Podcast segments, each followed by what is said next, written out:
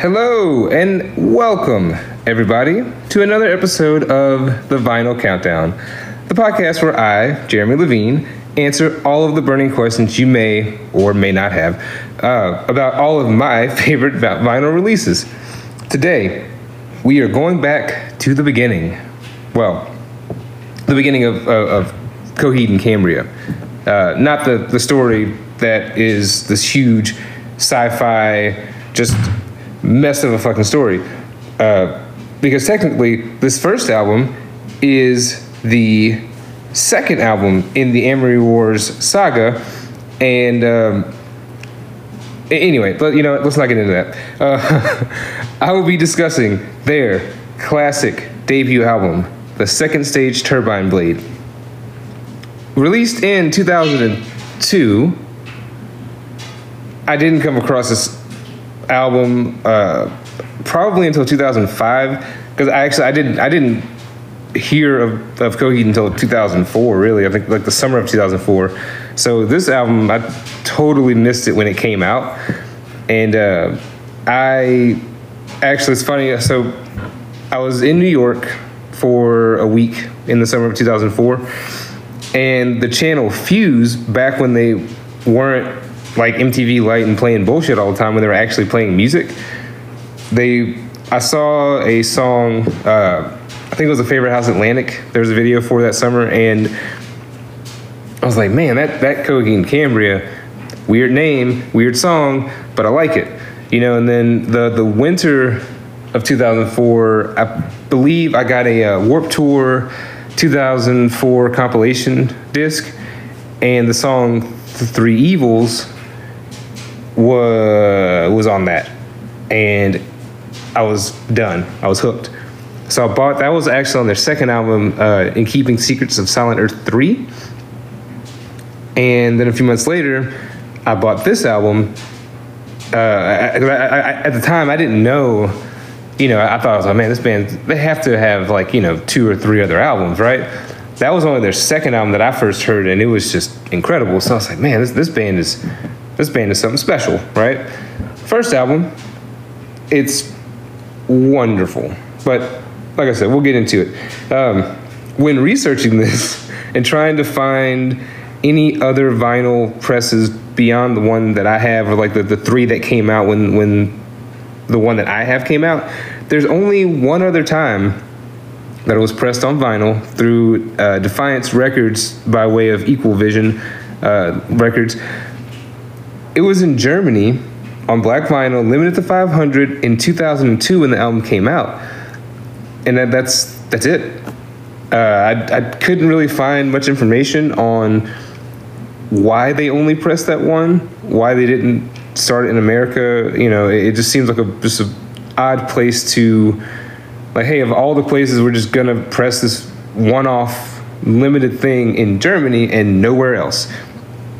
So it, kind of goes without saying, it's it's pretty rare, and I, have seen it starting around 300 bucks for any variant, any any copy that anyone has. So it, it's going to be pricey if you know if I were ever to to track that down for any less than that, just for from a collector's standpoint, you know, it might be worth looking into, but you know that, that that's a lot. But then nine years after the fact, in 2011, I, I'm pretty sure it was along with the Never Ender tour that they did that uh, that year for, for the album. When you know, if in in case you're not familiar with Coheed and Cambria and what they what they've been doing, they started a concert series called the the Never Ender series, and basically they just do one of their albums from start to finish. And I think initially it was done in, in New York and maybe a couple other places, a couple other cities, but it was a four night event where they would play. They played the, this album, their second, third, and at the time, their fourth album, the uh, Good Apollo Volume Two, was the newest one. So they did those four albums on. It was four separate nights, four albums, and this this huge event. And then they actually ended up doing where they they would tour the country doing these shows like one-off shows here and there where it was like okay this tour is going to be second stage turbine blade never ender which that's kind of what this vinyl was uh, associated with. Like it had um, I believe there is a tour exclusive version. There is, you know, there's and there, there's a white retail and then the the green that I have I'll get into, but uh, I actually saw them on the In Keeping Secrets Silent Earth 3 Never Ender in 2014, and it was it was really great. But so anyway, the uh, speaking of that tour uh, variant only, I just came in standard black, limited to a thousand. It was hand numbered, and I only found two on Discogs that are available. Didn't find any on eBay or anywhere else, and they're selling for 400 and 445 dollars a piece. So again, pretty pricey. Then there's the, the white retail version that I mentioned, also limited to a thousand. And a search on Discogs, eBay, just the internet in general, cannot find one. So I imagine if that ever pops up anywhere, it's not going to be cheap. Uh, you may have to sell a kidney. Who knows, right? But if you can find one, if it eventually does come for sale, just like the the random German pressing, be pretty cool to get my hands on that. And finally, we have the opaque green marbled variant. This one limited to 3000 so seemingly wouldn't be that expensive right? Because there should be a ton out there. Uh, but it was only available through the vip fan site. It also came with a poster of which a thousand of the 3000 posters sent out were signed by the band kind of at random i guess or the first thousand or whatever. Uh, unfortunately i do not have one. I checked again to make sure and my poster is not signed. So kind of sad about that. But uh, there's the vip tour laminate which at the time would get you in. I think it lets you cut the line, and then you could you could see a uh, a, a, quote unquote VIP uh, acoustic set and all this whatever you know, before the show. So it's pretty cool. The uh, the LP, which is on 180 gram vinyl, and an exclusive seven inch that featured the songs "I Robot" and "Elf Tower, New Mexico." All of that when it was brand new was only 40 bucks. The reason I say that is because now, and again, this is one of those ones that I've had it since it came out. I ordered it, I pre-ordered it, that like, you know, I, I got my hands on it, put it away. Great, wonderful, I love it, right? I didn't know how expensive this record was until maybe three months ago, and I started looking around, just kind of just bored, I guess. And the two on Discogs at the time, one was going for three hundred dollars, and the other was going for a thousand. Uh, and I was like, man, no fucking way anybody's gonna pay that much for this record. Like, like surely there are more out there than that. And sure enough, like a week later, the three hundred dollar the three hundred dollar uh, version or whatever they were selling, it sold. It's gone. Now the thousand dollar one's still there, but it, when I actually looked into it, it's missing like the tour laminate, the poster. It's not in great condition, so that price is that seems like a 10 year old that was like oh hey i'm gonna sell this record for a thousand dollars because i thought it'd sell for this but there's no fucking way. That, that's a that's ridiculous. But there is a quote unquote complete package that has the sign poster has everything else and it's supposedly in mint condition on ebay for $1250 that's an insane price. And i don't see I don't see that selling. I, that's really, really, really shooting high. But I am curious to see if it does sell. If it does, holy shit, right? Uh, now mine would probably sell for like 40 bucks because it's all shitty and um, before I really was ever planning to uh, you know, to play the record, it was actually nailed up, hanging on my drum room wall at my old place. So it's not in the greatest condition, but hey, I still got it, right? So whatever. So in, in my um, original deep dive, going through all this, the, the, the, records and trying to figure out, hey, how much are these all these worth and whatever, I actually stumbled across the comics as well, which are going for pretty decent prices, you know, and I even have some sitting in a box that I, I got for free from a buddy of mine, which I'm never going to sell them. Like that's not that's not my thing. Like I don't care to sell anything that I have like that. Like I don't. Um, I, would rather have them and look at them and be like, hey, that's fucking cool. I want I want to keep it. Like, yeah, I love them too much, but it is kind of fun seeing the value of things and, and just how much they're going for. And for example, like there's there's an issue. It's a, the first printing, I guess, of this issue. It's like it's going for like seventy bucks. you know, and, and most of them are going for 20 to 30 to 40 dollars, which doesn't sound like a lot, but you know, when there's 20 issues or whatever, it starts to add up. Like that's that's a pretty decent amount. But you know, it's just, it's pretty cool. Uh, speaking of the comics, if you didn't know, there is a comic book that's associated with the music. Uh, a lot of people kind of get that wrong. Sometimes they say, uh, "Well, you know, this this band is writing this comic," and back back in the day before they were really huge, I guess. Uh, diving through some of the old message boards, like you know, they, they say, "Well, this band, uh, Coheed's writing this comic book, and now the music is going to accompany that," and it's like, no, no, jackass, it's com- completely, it's opposite of that. The music came first, the story came, the story and the music came first, and then the comic came later to help flesh out the story and what was being said on on the albums, right? So that and that that's something that's it's it's interesting, but I will say it right now, it's a lot, and it is exhausting trying to read through it all. I, I remember it when Good Apollo One came out in 2005, and and I tried to go through, and even then, like it was only three albums in, but man, it was a fucking mess.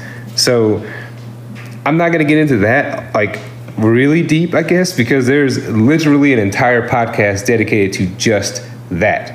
So, you know, hey, uh, if if you want to do that, but you know, take a month off of work, sit around and just fucking read Coheed stuff because it'll take you about that long to read through it all and then try to figure it out later. It's it's a lot, but uh, but this this vinyl, getting back to that, it looks amazing. Uh, the package with all the extra goodies is just awesome. Coheed, they always do this. They, they put a lot of care into their releases. Like a lot of the, especially like the box sets when you really, you know, you spring for you know, the 60 or $70 version that's like really limited. Uh, the, the Color Before the Sun, that album, The Unheavenly Creatures, uh, I, I have those two. So at some point I will probably do episodes on that. But they, they really take care and they want their fans to have something really fucking cool. And they, they pretty much knock it out of the park every time. Uh, there's a reason why they're my second favorite band of all time behind Thursday. You know, and not to mention, you know, their live shows are just insane. They're they're incredibly talented guys and really fucking nice too. So can't say enough about them. But on to the music. Track one is called the Second Stage Turbine Blade. Uh, by the way, speaking of the the second, the, the the use of the of the number two in the title, the next album is In Keeping Secret, Secrets of Silent Earth three. Then there's Good Apollo four, right? Right. So what they're doing is it's in in the chronologically in the the, the I guess the uh, the timeline of the story, this album is actually second, and then the In Keeping Secrets Silent Earth three is the third part, and then the uh, Good Apollo four volumes one and two are the fourth and final parts of the of the story. At least at the time, that's how it was written. And then their fourth album was the prequel, so that was the number one, right? So and it was called Year of the Black Rainbow. Didn't have, although the first song on that, I'm pretty sure the first song on that record was called One. So they did make reference to the fact that this is, at least in the timeline and in all the the story and everything else, that is the first album, but it's actually their fourth album. So anyway, kind of confusing, but that's that's uh, some of the stuff they they, they put a lot into trying to get all this stuff like uh, really uh, really interesting and it's fun when you dig into it you know uh, so anyway this this first track it's just a it's it's grainy violins uh, pianos um, what what's also interesting is that this first track on the first track on Apollo Volume One and the opening instrumental arrangement for In Keeping Secrets of Silent Earth 3, uh, which is another redoing of a piano ending from another song, which I'll get into. It's it's this same piano in, like uh, intro or whatever, but done with a full orchestra on the Good Apollo version, right? And on In Keeping Secrets, In Keeping Secrets as well. There there's it's not a full like orchestra, but it's it's some some different instrumentation, but it's the same it's the same melody, the same thing. So it's kind of a cool callback to this album. And uh, but anyway, you know, it leads right into Time Consumer, which is a, a live show a live show staple of theirs. That's you know, for me, I hold in, in really high regard as one of their best songs uh, ever.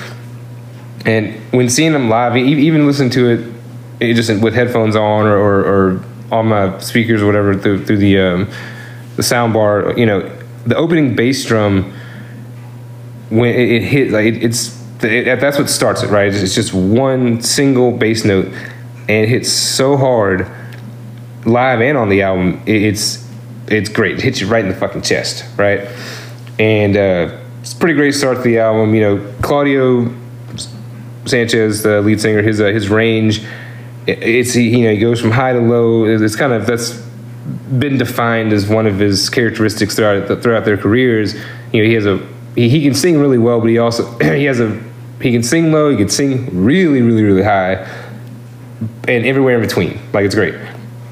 Uh, guitar solos, the drumming, like really sets the tone for the rest of the album in a, in a really nice way. Uh, so next, you know, next track is "Devil in Jersey City." There's a nice reference to who they were before Coheed and Cambria, with a, a little laugh, and Claudio says uh, right? So Shabütie was Coheed before Coheed. There, there's some really good songs from that time period. Uh, Cassiopeia is probably my favorite that are worth tracking down.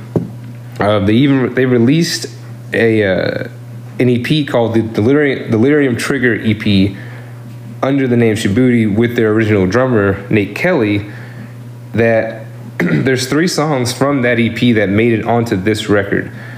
Uh, two of them, Delirium Trigger and 33, are full full tracks. And what I, what I've heard, I don't know how true this is, but it it listening to them back to back, it's it kind of sounds like it could be true. Is those demos were so good, they didn't want to mess with them, so they basically just sent them in exactly the same, and they just remixed them and made them sound a little better. But as far as re-recording the any uh, instruments or vocals, none of that is different. So the demo is basically the complete song. It's the same song that made the album. June Song Provision, however, is it's an acoustic demo, so it actually it got re-recorded. Some of the lyrics are changed. There's it's only Claudio and, and guitar and, and, a couple other things, but of those two songs, if you really listen, uh, Josh Eppard, who is their drummer now and has been their drummer uh, for a number of years, uh, minus a couple years when Chris Pennie from Dillinger Escape Plan took over, uh, he has a style pretty it's pretty unique to him to to Coheed, and for me, he was one of my biggest influences along with uh, Tucker Rule from Thursday and Tony Thaxton from Motion City Soundtrack. As far as drumming is concerned, like they, those are my three. That's kind of the, you know, the the, the triforce of drummers for, for me anyway. But uh, when listening to to the the songs that were recorded with Nate Kelly, as opposed to the songs that were recorded with Josh Eppard, you can you can really you can tell a difference between the drumming styles the just the way they the songs even I don't know it, it's weird how how much of a difference that one thing can make in in regards to how the song sounds or feels or whatever. It's not bad. I mean Nate, Nate Kelly's a, he's a damn good drummer but I think Josh was was the the right choice. But anyway uh, back to Devil and uh, I was I said the Devil and God. Uh, that was the last episode. Devil in Jersey City you know, it's it's a fun song, it's high energy, it, it's it's pretty great, right? And it goes right into everything evil, which is one of the. Uh, it's like I don't know. I, it's hard to pick a favorite, but you know, some days that's my favorite. You know, other times it's another song on the album. You know, it's it's pretty great. The whole song is great. Uh, it, you know, within the framework of the story, uh, I could go into it. It's it's a lot, but it's there's a pivotal moment that's going on right here in this particular song, and the ending is uh, I'm not gonna say the most iconic amongst Coheed fans, but it's definitely one that every single Coheed fan knows. And when you say it or you sing it or they hear it, that that's that's the one that, that's the one thing that I think every Coheed fan can agree on is that the ending of this song is fucking perfect. So basically, it's just Claudio screaming with the, the, band's just like it's full, just everybody's just going crazy, and he just says, uh, he's screaming, uh, you know, God damn it, we'll make it if you believe, right? And that's actually from the point of view of, I believe, Cambria, who is in the framework of the story. Coheed and Cambria are a married couple. Claudio, Matthew, Maria, and Josephine are their children. So that's just so. Cambria is screaming at Claudio to get out, to get away, or whatever, right? Um, but then you know all this is going on. It's just it's just a, it's it's great. It's a great moment, and the ending piano is a melody that again that's going to be used in the next album, and then the next album, then also the next album after that. So they you know they keep that that continue one thing that kind of connects everything is you know these little uh, piano interludes or whatever, or certain lyrical themes, or, or you know, again, with it being an overarching story that is all connected, it's fun to have that one little thing that you know fans notice that you know it's like oh it's really cool. It's gonna keep everything together, right? So, uh, Delirium triggers next, and it's a it's a really dark, really creepy song with uh, some some pretty heavy lyrics. You know, one party talks about a friend dying alone. Uh, when you're cut short of misery, will you, will you pray it be the end? You know, he says to uh, come know me in a different light. Come know me as God. Now he's.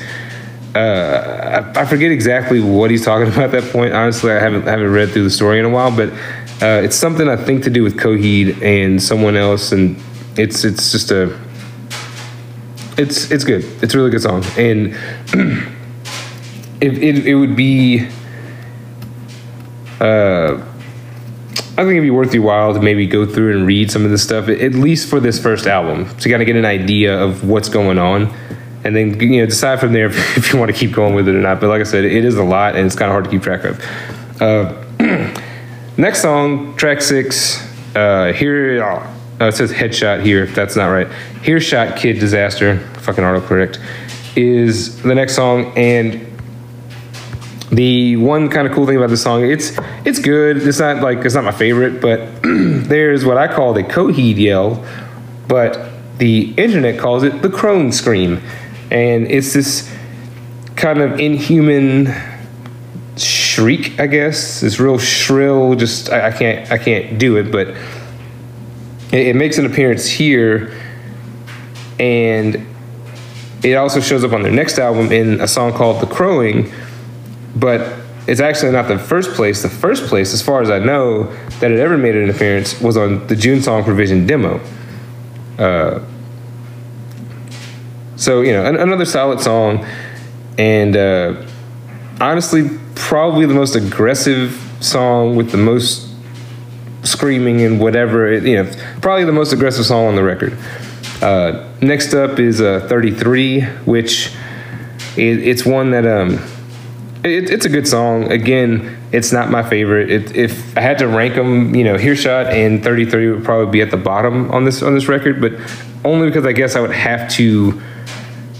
I have a, something would have to be last, right? And on an album that like start to finish is filled with just absolute bangers, right? To use a word that the kids are using now, I don't know. Uh, one song has to be at the bottom, like I said, and this would probably be it. But doesn't make it a bad song. It's just, you know, somebody has to be last. Then next is June Song Provision, which, oh, I don't know. Like, again, on some days it's my favorite, other days it's my second favorite, other times it's my third favorite. You know, who, who knows? It goes back and forth. The, uh, the acoustic Shabütie version is really good. Uh, they even have some Evil Dead sound clips thrown in and slightly reworked lyrics that actually I kind of like better than what made the full band version, right? Uh, but it is incredible because there's there are some parts. You know, it's hard to it's hard to not get a little lump in my throat whenever he he screams. This one part he says, uh, he says, "Paper cut my heart in half and discard the evidence." It's pretty dramatic, but it's just the when when he's singing it and you know his voice, he's really kind of just wailing this line this line out. It's it, it's it, it'll it'll get get you the get you the shakes right. Uh, now I'm not sure if I've ever heard him do this song uh, live, like uh, other than the Neverender tour, obviously, but uh, I, have never seen them do it live. You know, I, am pretty sure they've done it live other places. So it, it's it's too good and too popular of a song from this album to not do it. Uh, next up is Never Never Ender. It's track nine. Uh, just a wonderful song. Like not much to say about it, I guess. And you know, Claudio he, stays pretty low key, pretty reserved throughout the song until about like the the two minute, two fifteen mark. He says, uh, "When the day begins to break, like the tears that run across your cheek, you, you hear his voice. It, it picks up and." Uh, the song kind of starts to swell a bit, and you know it, it's it's it's one of the it's one of those it's one of those moments where you, you listen to that and it's it's kind of building to that, and it's just a you know it, it'll, it'll make you feel something, right? Then um, also there's a point which I think this is in reference to somebody in the story. I guess is maybe contemplating hurting themselves. I, I don't know. I'm not entirely sure again, but it says, uh, "Point your gun in another direction now that you've cried yourself to sleep." You know, uh, at this point in, in the album and in the story, a lot has gone on to Claudio. You know, his parents are dead uh, funny fun fact, I guess, uh, Coheed and Cambria die in this first album, and but the universe that they reside in carries on throughout the next, you know, eight albums or whatever. Well, yeah, seven albums because uh, the color before the sun was not a part of this story. But anyway, uh, his brothers and sisters have been killed by his parents right? It's it's a it's a really like an insane Greek mythology style tragedy uh, with a lot of sci-fi thrown into it. So I mean, I, I, think you dig it if if you like anything like that. Again, the story might be something you, you want to check out, even if you don't like the music. You know, my brother, who is not a fan of this music at all, when I explained the story to him. Uh, one time years and years ago, kind of just trying to get him on board with it. He, was like, "Well, yeah, I mean, the music's fucking stupid, but uh, I, I, would watch a movie of that." You know, which, yeah, I, I think that'd be a lot of people. You know. Uh, also, a fun fact about this song: Claudio's character falls asleep at this point and starts to to dream things that are actually happening. There are wars going on, people being tortured, family, other family members being captured, all this kind of stuff, right? that carries over into the next album, having him wake up in track five of that record called The Crowing, where he wakes up, where he basically he awakens from his sleep, but he also awakens his inner power as the savior of this universe. What he doesn't know is while he's dreaming and all these things that are that are going on in the dreams, they're actually happening. He, he's having these prophetic dreams and he you know he's seeing things but he doesn't know they're real yet. And uh, it's it's it's pretty cool. So next we have God Send Conspirator. Great closing song complete with the melody. A piano melody that then morphs into the same piano melody that ends everything evil. And you know that completes the album that's that's a it's a really nice way to wrap it all up and it, it's great you know but wait there's more. This particular variant, if you remember as I mentioned earlier, it comes with an exclusive 7 inch that had Elf Tower, New Mexico, which Claudio has gone on record as saying is one of his least favorite songs. Uh, which I don't. I mean, I kind of get it. It's not the greatest song, but it, it's it has its moments. And it's it's great. Whatever. It's good. And I Robot, which is a goddamn classic. It's pretty cool owning this record and this seven inch because this is the only time that that was pressed on vinyl, right? Like the other variants didn't have this seven inch. It was it was exclusive to this quote unquote VIP package. Uh, so so to to have that, to you know, in my possession is, is always pretty cool, right? It's it's it's really rare, you know, just like this particular variant is pretty rare apparently. Uh, and you know, obviously with with the with everything that came with it, the the vinyl itself, the extras, the music, you know, the with everything, I would have to give it a five out of five. I mean, there's there's no there's no way it could get any less than that for me, I guess. And and for, for a lot of people that are in the Coheed, into Coheed, like this is, you know, it's it's a classic, right? The other thing that's I've always thought is really cool about it is it establishes so much of the Coheed universe before anybody outside of the band had any idea of what was going on. You know, and it's now it's crazy to think now looking back that they had the level of foresight to look to, to start this world building and go so deep into it and create this huge, rich, like this history and this backstory and of all these characters on their debut album before anybody else has any fucking clue what's going on. And and they kept doing it. Like even they weren't like a huge band at this point, or even on the next album. You know, on the second album, they still weren't. They hadn't broken through yet, I guess, but they were still telling the story as if there was a you know a ton of people listening, and at the time, it wasn't what you know. It wasn't like they weren't like a huge, huge band. it wasn't until um, Good Apollo one where they, they really broke through, and that was that was like the the oh shit moment, right? That was a, that was their kind of uh, their arrival moment, you know. But at that point, they've been telling the story for you know almost four years, so it's just it's really awesome. But then you know you you fast forward 17 years from the release of this album, and you know nine albums later, you know millions of records sold, a legion of dedicated fans, children of the fence, and it looks like you know hey they might have been onto something. I don't know. I could, I could be wrong, but they, you know, uh, right?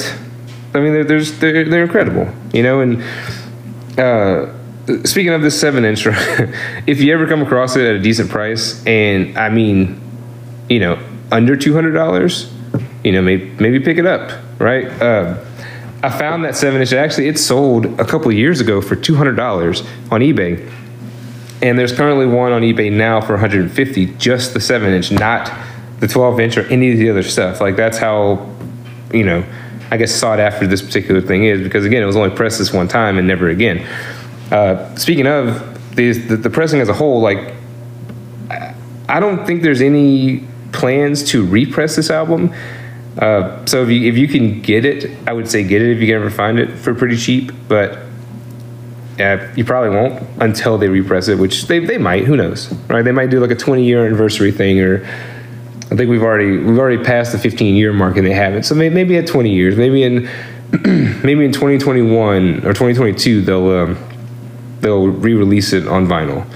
Uh, you know, it, it's it's it's been pretty great. You know, this this being where it all began, and it's just been a, a wonderful fucking ride except for Radio Bye Bye on the Good Apollo 2 album, because fuck that song. And most of Good Apollo 2 as a whole, it's pretty terrible.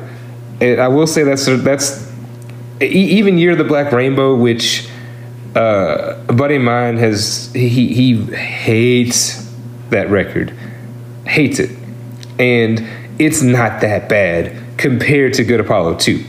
So it's it's a good record, whatever. Good Apollo two is just it's it's a misstep, and there was a lot going on with the band at the time as well. So it makes kind of makes sense that that album was a fucking nightmare. But hey, we all make mistakes, right? Whatever. Can't can't you can't hate them for it because th- their whole body of work kind of makes up for it. And even there are some some actual classics on that record. It's just that like half of it's really good, and half of it's really bad. So. Uh, with all that being said, I think that's it. All right, I'll be. Um, I think initially I was going to start doing this bi-weekly. Uh, nope, I'm going to do it every week. Every Thursday, new episodes will be released. Uh, again, anywhere you listen to podcasts, Spotify, Stitcher, Google Podcasts, etc., etc.